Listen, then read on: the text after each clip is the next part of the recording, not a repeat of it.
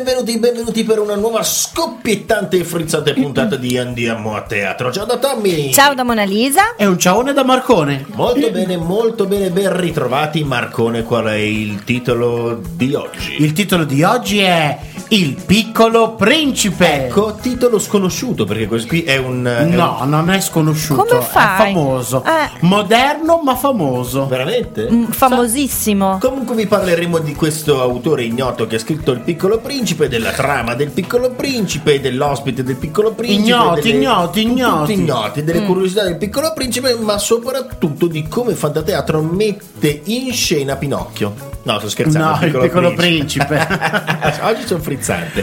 Spiritoso. Ah, eh, tra l'altro anche la maglietta vintage di Fantateatro. È ma vero, mamma mia, ne questa è- parleremo, ne parleremo qual è la frase della settimana. La frase della settimana è una frase di Antoine de Saint-Exupéry, che è, per te che Salutiamo. non lo sai, l'autore del Piccolo Principe ed è tratta proprio da questo bellissimo libro. Ascoltate. Tra l'altro è, è- è un pamphlet questo No. libro? No.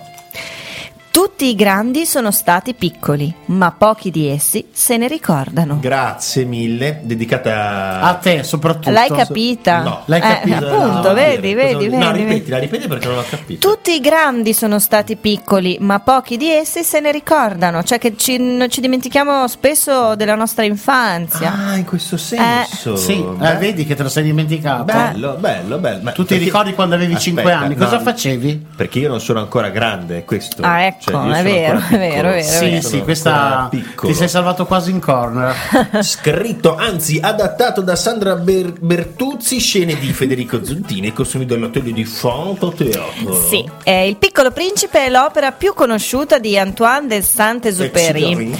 pubblicata per la prima volta nel 1943. Ah, ma tu parli del- di quella del 43, Sì. allora la conosco. Fu un successo editoriale che interessò tutto il, Tutto il mondo. mondo. Si tratta di una delle opere letterarie più celebri del XX secolo e tra le più vendute di tutta la storia.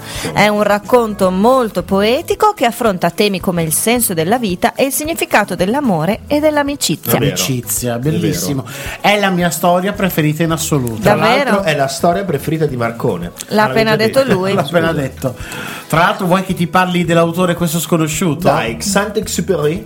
Bravo, si chiama Però, Antoine eh. de Saint-Exupéry. Antoine. Nasce a Lione in Francia il 29 giugno del 43. 1900. No, infatti, 43 è, è No, quando una- un'altra cosa. Sì. In una famiglia benestante. L'infanzia di Antoine è molto felice nella grande dimora di Saint-Maurice de Remin. Al centro di un parco enorme Gigantesco. di abeti tigli. Tra i suoi amici e compagni di giochi è il più fantasioso, prepotente e avventuroso. Avventuroso, lui, lui, lui, Antoine. Cioè, Antoine. amici lui, Lui è quello che spicca. Cioè, quindi non ha amici, perché c'è tra i suoi amici lui è... No, no, no, continua, no, scusa. È quello che spicca tra Sì, i suoi capito, amici. capito. Ah, ho capito. No, non, non è un bullo. No, No, è un non hai bulli. capito, è diverso. Non è che hai capito, non hai No, capito. non ha proprio capito Eh. niente. Punto decisivo della sua vita è l'anno 1921 21, quando parte per il servizio militare. Con i suoi amici. No, da solo parte per il servizio militare e viene mandato a Strasburgo per diventare aviatore. Aviatore, Eh, già, già, già, già. Avvia. No, colui che eh, pilota gli aeroplani. Mi mandi in confusione Marcone. colui che pilota gli aeroplani e guida i camion. Eh. Il 9 luglio del 1921, 9 luglio del 1921, 21. bravissimo, ehm, fece fa? il suo primo volo solitario. Dai. Hai capito? In solitario, che per quegli anni erano Eh beh, i- no, poi lui eh, divenne famoso appunto per questi Sì, viaggi. Esatto, esatto. Poi ottenne la licenza di pilota nel 1922. Ah, cioè, hai l'ha sbagliato fa- di un anno. L'ha fatta dopo la Ma licenza. no. Sì, perché ma no. prima era eh, a servizio militare, Eh. dopo Ah, quando ok, ho lo capito. congedano riesce anche a ottenere la come, licenza. come di dire, eh, fa la sua solitaria in automobile eh, nel 20 e poi nel 21 prende la patente. Tommy, ascolta. Eh, che è Nel. 22 ri- prende la licenza di pilota, poi torna a Parigi dove inizia, 23. dove inizia a dedicarsi alla scrittura. No. Quindi bambino fantasioso, aviatore, scrittura. E tutto tornerà. E tutto torna. Infatti, questi però sono anni sfortunati. Quella del 20, brutto, bruttona Parigi, eh, compie diversi lavori, incluso il contabile e il venditore di auto senza patente, però senza patente. Nel 28 diventa direttore del remoto capo di KGB. KGB. Dov'è? Eh, in eh, Cap Jubi. è in- è nel Sahara. Cap Jubi. In Marocco. Marocco. Marocco, Marocco. cioè nel deserto. Esatto. Nel 29 il Saint-Exupéry si trasferisce in Sud America per trasportare la posta attraverso le Ande. Pensate un po' che bel lavoro, eh. Sì, sì, lui come cioè, fa l'aereo- la posta aerea. Il postino aviatore. Esatto, Eh. proprio così. I suoi incidenti in volo però diventano proverbiali. Quello più clamoroso avviene nel 38 durante un tentativo di stabilire il record di volo da New York alla Terra del Fuoco. Wow, mamma mia. Ma purtroppo dopo l'invasione della Francia nella seconda guerra mondiale, Antoine de Saint-Exupéry entra nell'aviazione militare, quindi torna ovviamente ehm, a E fare il soldato per la guerra. eh, Viene arruolato praticamente. Viene arruolato e compie diverse missioni di guerra, Eh. Eh, nonostante sia considerato inabile al volo, visto, a causa dei troppi malanni e anche degli Eh, incidenti. se l'avesse preso un anno prima. Ma comunque viene insignito della croce di guerra. Ancora oggi viene ricordato come eroe romantico, un vero. uomo lontano, sfumato, quasi irreale, sia per la sua vita avventurosa, eh, sia per la sua morte, che infatti è avvenuta in, av- in circostanze misteriose all'età di 44 anni. Il 31 luglio del, del 44 infatti parte per la sua nona e ultima missione con l'obiettivo di sorvolare la regione di Grenoble-Annecy, ma non tornerà mai più, verrà dato per disperso e non se ne saprà più nulla. Mistero. E chissà che non sia volato sopra qualche asteroide. Eh, C'è anche un mistero. Ci sono molte ipotesi, Ah, eh. sì? Eh, quella diciamo più suggestiva sarebbe quella. eh, Mona Lisa è investigatrice. Secondo questa ipotesi, insomma, Antoine del Saint-Exupéry ehm, è, precipita- Antoine. Antoine è precipitato in mare a causa di un guasto al motore perché si era allontanato dalla rotta prestabilita per dare una nostalgica occhiata ai luoghi della sua Che infanzia. bellezza, pensa a te, pensa a te, chissà. Chissà. Questa è una delle ipotesi, oppure è andato su un asteroide. Io Giro- sono convinto che sia andato sull'asteroide. Ma perché? Perché? Insieme al Perché piccolo principe. La Eh. trama dello spettacolo è un. Ma voi lo conoscete il piccolo principe? Ma certo. Più o meno. Il piccolo principe parla di. Cioè, di che cosa Parla di amore, di Amicizia. È un- veramente un capolavoro. Sì, è vero. Un pilota di aerei precipita nel deserto del Sahara. Ma io questa storia l'ho già sentita. Eh, perché per, per Antoine eh, la, la vita. Incontra insomma- un bimbo che dice di essere il principe di un lontano asteroide, sul quale abita solo lui. Tre vulcani, uno, di- uno inattivo e una piccola rosa, molto vanitosa, che lui cura e ama. Il piccolo principe racconta che nel viaggiare per lo spazio ha conosciuto diversi personaggi strani che gli hanno insegnato molte cose. La cura per la sua rosa l'ha fatto soffrire molto perché spesso si è, mos- si è mostrata la rosa scorbutica. Ha le spine. Esatto. Ora che è lontano, il piccolo principe scopre piano piano che le ha voluto tanto bene e che mm, anche lei gliene voleva Certo. a suo modo. Sì. E visitando ciascun pianeta, dall'asteroide 325 al 330, il piccolo principe se ne va con l'idea che i grandi sono un po' strani. Eh già. Beh, nel suo viaggio incontra Un vecchio re solitario che ama dare ordine ai suoi sudditi, sebbene lui sia l'unico suddito di se stesso. Eh, vero, eh, è vero. un po' incontra una vanitosa che chiede solo di essere ammirata e applaudita senza ragione. E poi incontra un ubriacone che beve per dimenticare la vergogna di bere. Poi incontra un uomo d'affari che passa i giorni a contare le stelle credendo che siano tutte sue. Sì, e infine un lampionaio che deve accendere e spegnere il lampione del suo pianeta ogni minuto perché il pianeta gira proprio a quella velocità. Il piccolo principe per quest'uomo proverà un po' di ammirazione perché sarà l'unico che non pensa solo a se stesso ma pensa a accendere e spegnere un lampione. Incontra anche un geografo Giusto. che sta seduto sulla sua scrivania, ma non ha idea di come sia fatto il suo pianeta perché non dispone di esploratori da mandare per analizzare il terreno e riportare i dati. Beh, fu- sarà proprio il geografo che consiglia al piccolo principe di visitare la Terra, sulla quale il protagonista giunge con grande stupore per, per le dimensioni, insomma, per la quantità di persone. Esatto, appena atterrato sulla terra comparirà al piccolo principe una volpe che gli chiederà di essere addomesticata e di essere la sua amica.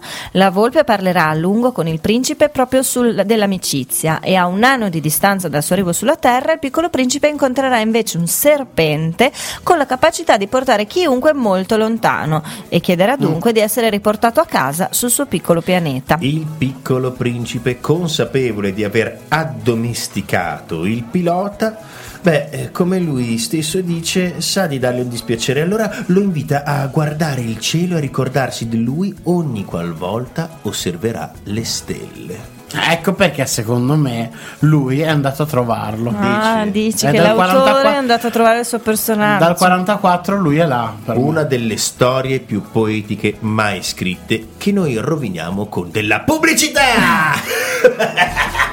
Ehi ragazzi, qui è l'ortopuzza che vi parla. Per chi non mi conoscesse ancora sappiate che non amo la pulizia.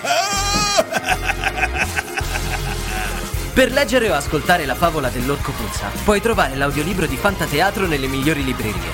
Per tutte le informazioni consulta il sito www.fantateatro.it. Oppure, oppure potete scriverci a info-fantateatro.it Ma come si fa a mandare la pubblicità del- de- dell'orco puzza dopo una, un- una trama de- del- Dopo de- le stelle. Dopo le stelle. Ritorniamo alle stelle, ragazzi. Marcone ha per noi una A proposito sorpresa. di stelle, ho intervistato una persona che le mastica giorno e notte Per- praticamente. mastica le stelle? Mastica perché è il suo lavoro. Veramente? Giorno e notte, eh? giorno e notte, ding dong. Ascoltiamo questa intervista. E buongiorno, buongiorno, adesso abbiamo qua in linea Flavio Fusipecci. Flavio, pronto, pronto? Pronto, sono qui. Ecco, Buongiorno. astronomo di Bologna, dell'Università di Bologna, vero? Astronomo di Bologna, adesso sì, nonno, va bene. Nonno, bellissimo. Che O astronomo no? nonno. Eh, nonno, benissimo. Allora, noi stiamo parlando appunto del piccolo principe, di questa bellissima eh, fiaba che è una fiaba moderna e parla di un bambino che va alla scoperta nello spazio, nell'universo dell'amicizia e parte dal suo asteroide e incontra tantissimi pianeti. Allora, in questo suo viaggio alla scoperta non si dice nel racconto, però sicuramente avrà incontrato dei buchi neri. Allora, ci puoi spiegare in parole semplici che cos'è un buco nero? Qual è il buco nero supermassivo più vicino a noi? Benissimo, allora spieghiamolo in maniera semplice. Intanto dico Grande una cosa Flavio. che lascerà sorpresi chi ascolta. Il buco nero non è un buco e non è nero.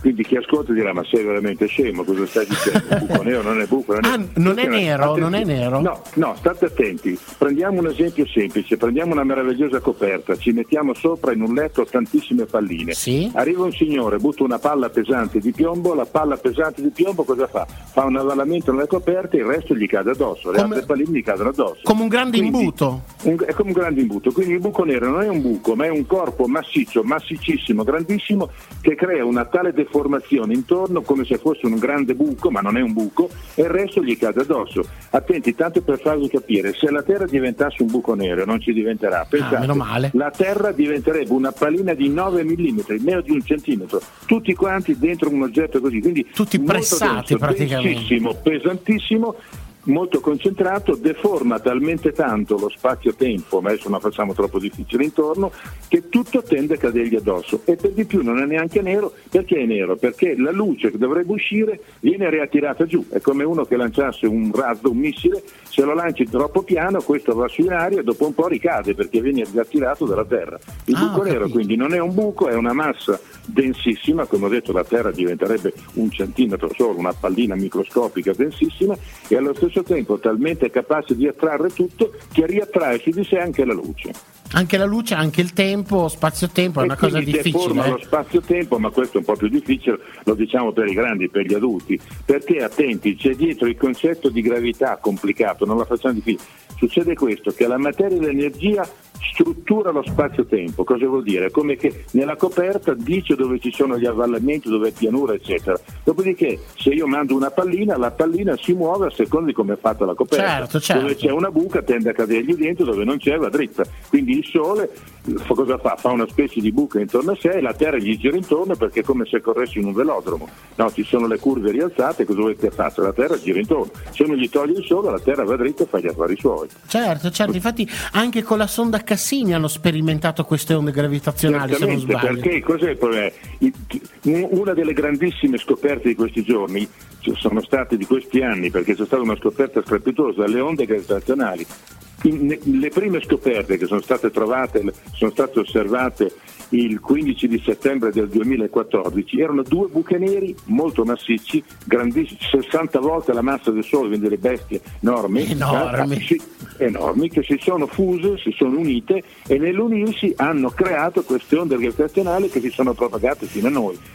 Allora, le onde gravitazionali, questa grandiosa scoperta, che cos'è? Attenti, anche qui facciamo un esempio semplice. Sì. Immaginiamo uno stagno, Sì? l'acqua fermissima. Dei ragazzi che hanno fatto il bisboccio nella notte hanno buttato dei turaccioli, dei tappi nello stagno, che sono lì fermi. Arriva un signore, butta una palla grande dentro lo stagno, la palla cadendo perturba le onde, crea delle onde Certo. dentro lo stagno e le onde vanno a far muovere i turaccioli.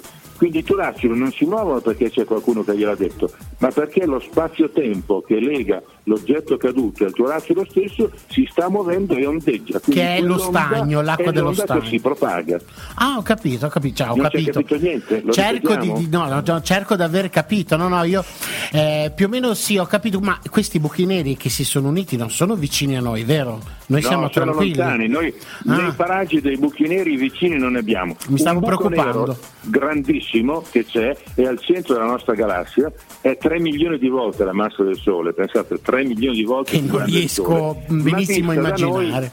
dista da noi, attenti, 25.000 anni luce, quindi è molto lontano, quindi a noi tutto sommato ci interessa è giusto perché non ci dà fastidio, siamo talmente lontani che non sentiamo nessun problema, perché il buco nero dà un effetto fortissimo se io gli vado abbastanza vicino, Certo. tant'è che se io cadessi verso un buco nero diventerei uno spaghetto perché i miei piedi se cadessi di piedi mi si allungano di più della testa e, mi e mentre cado nel buco nero divento uno spaghetto allungato. Ah, esatto, esatto. ho sentito questo termine, la spaghettificazione, quando si... dei buchi neri, dei buchi neri. pensate un po' che bello quindi va bene poi si possono mettere a bollire dopo mangiare. Chissà se dentro al buco nero andiamo a bollire, Ma andiamo a bollire dopo dentro il buco nero un po' un problema ma insomma chissà se il piccolo principe per venire sulla Terra ha fatto tutti questi miliardi di chilometri che io faccio ancora fatica a capire, mh, Certo. a, a percepire queste enormi distanze. No, ma ascolta, le distanze non è vero, si percepiscono, sta a sentire,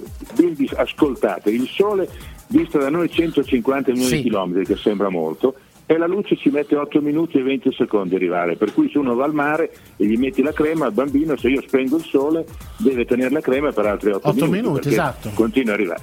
Ah, dopodiché, l'anno luce, che cos'è l'anno luce? L'anno luce è semplice, basta prendere la velocità della luce, che è 300.000 km al Al secondo. Ci siamo? Certo. O se volete un miliardo di chilometri l'ora, così si capisce meglio.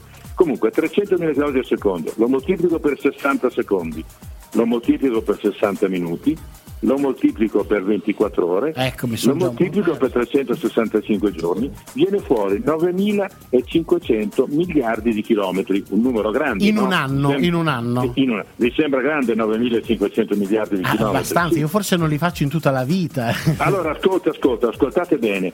Il debito pubblico italiano, se lo esprimiamo Eh, in euro, ecco, è no. 2200 miliardi, quindi l'anno luce come numero è quattro volte più grande. Così Ah, quindi a siamo, capire- col debito pubblico siamo ancora salvi, non abbiamo raggiunto l'anno luce. Ho capito. Quindi numero grande, va bene? Sì, sì, ma Flavio, eh, abbiamo parlato di stelle, asteroidi, eh, ma chi è che dà il nome a questi corpi celesti? Io me lo sono sempre chiesto. Allora, attenzione, le stelle, quelle che si vedono tutte le sere, grandi, brillanti, eccetera, hanto dei nomi dati dagli antichi, gli arabi, i cinesi, tutti quanti davano, sai, la- siccome non c'era la televisione, non è che potevano guardare un posto al sole la sera, non è che guardavano i teleromanzi, Certo. guardavano il cielo e davano il nome alle stelle, alle costellazioni. Ma fratelli, giustamente, eccetera, giustamente. Tutti contenti, quindi, quindi il grosso dei nomi sono dati dagli antichi, arabi moltissimi, più di altri.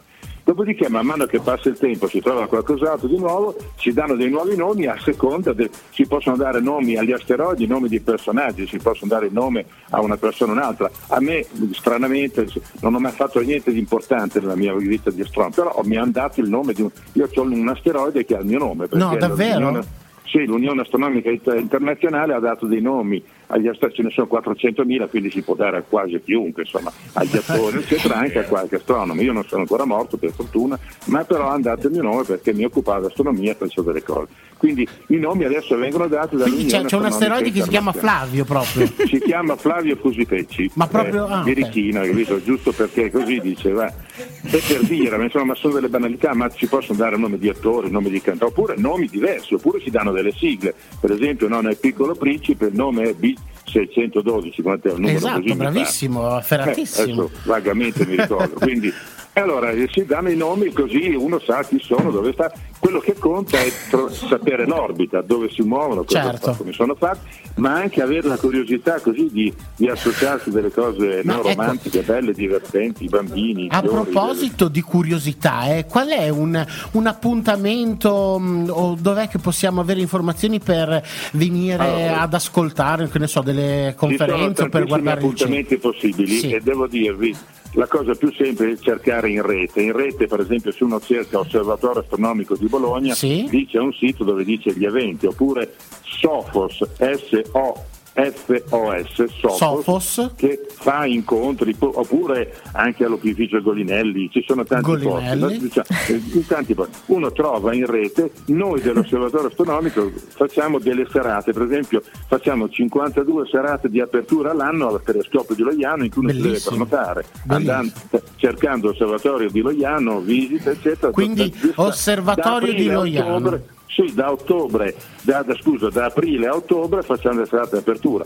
Si possono fare anche volendo d'inverno su prenotazione mettendosi d'accordo, oppure andiamo nelle scuole, portiamo i planetari. Bellissimo. Cioè, se uno cerca, si, diciamo in rete, poi telefona e poi si trova. Quindi, eh, allora ti salutiamo perché mi dicono dalla regia che il nostro tempo è scaduto. Se vogliamo sapere qualcosa di più sull'universo, sull'astronomia, guardiamo il- il- Così. l'osservatorio di no, a Loiano. voi, e voi telefonate a me e io vi dico dove si può andare. Cosa. Va Allora, grazie mille, noi ci salutiamo qui. Ci Ciao. salutiamo e bravi, ci sentiamo presto, chi lo sa. Ciao. Ma grande, grazie mille, grazie, Ciao, ciao, grazie, ciao. grazie. Bellissimo. Flavio Fusipecci è veramente una persona Il nonno adorabile. Flavio, il nonno Flavio. Sì, però ha, una, ha veramente la capacità di spiegare in maniera limpida delle cose che magari non Sì, che po- poi sembrano inarrivabili. L'entusiasmo, la passione Sì, sì. di è come lo veramente una persona squisita e grazie perché noi facciamo Sì. quelli burloni però avere, avere la possibilità di parlare con una persona così ferrata così precisa ma Eh, anche sì. così appunto con, con una passione così Mm. beh esplosiva forse non tutti sanno che però. Forse non tutti sanno che Antoine, il nostro caro Antoine, affermava che bisogna vivere per poter scrivere. E infatti la maggior parte delle sue opere ha uno spunto autobiografico, come abbiamo Eh, visto sì, appunto l'aviatore, eccetera, eccetera.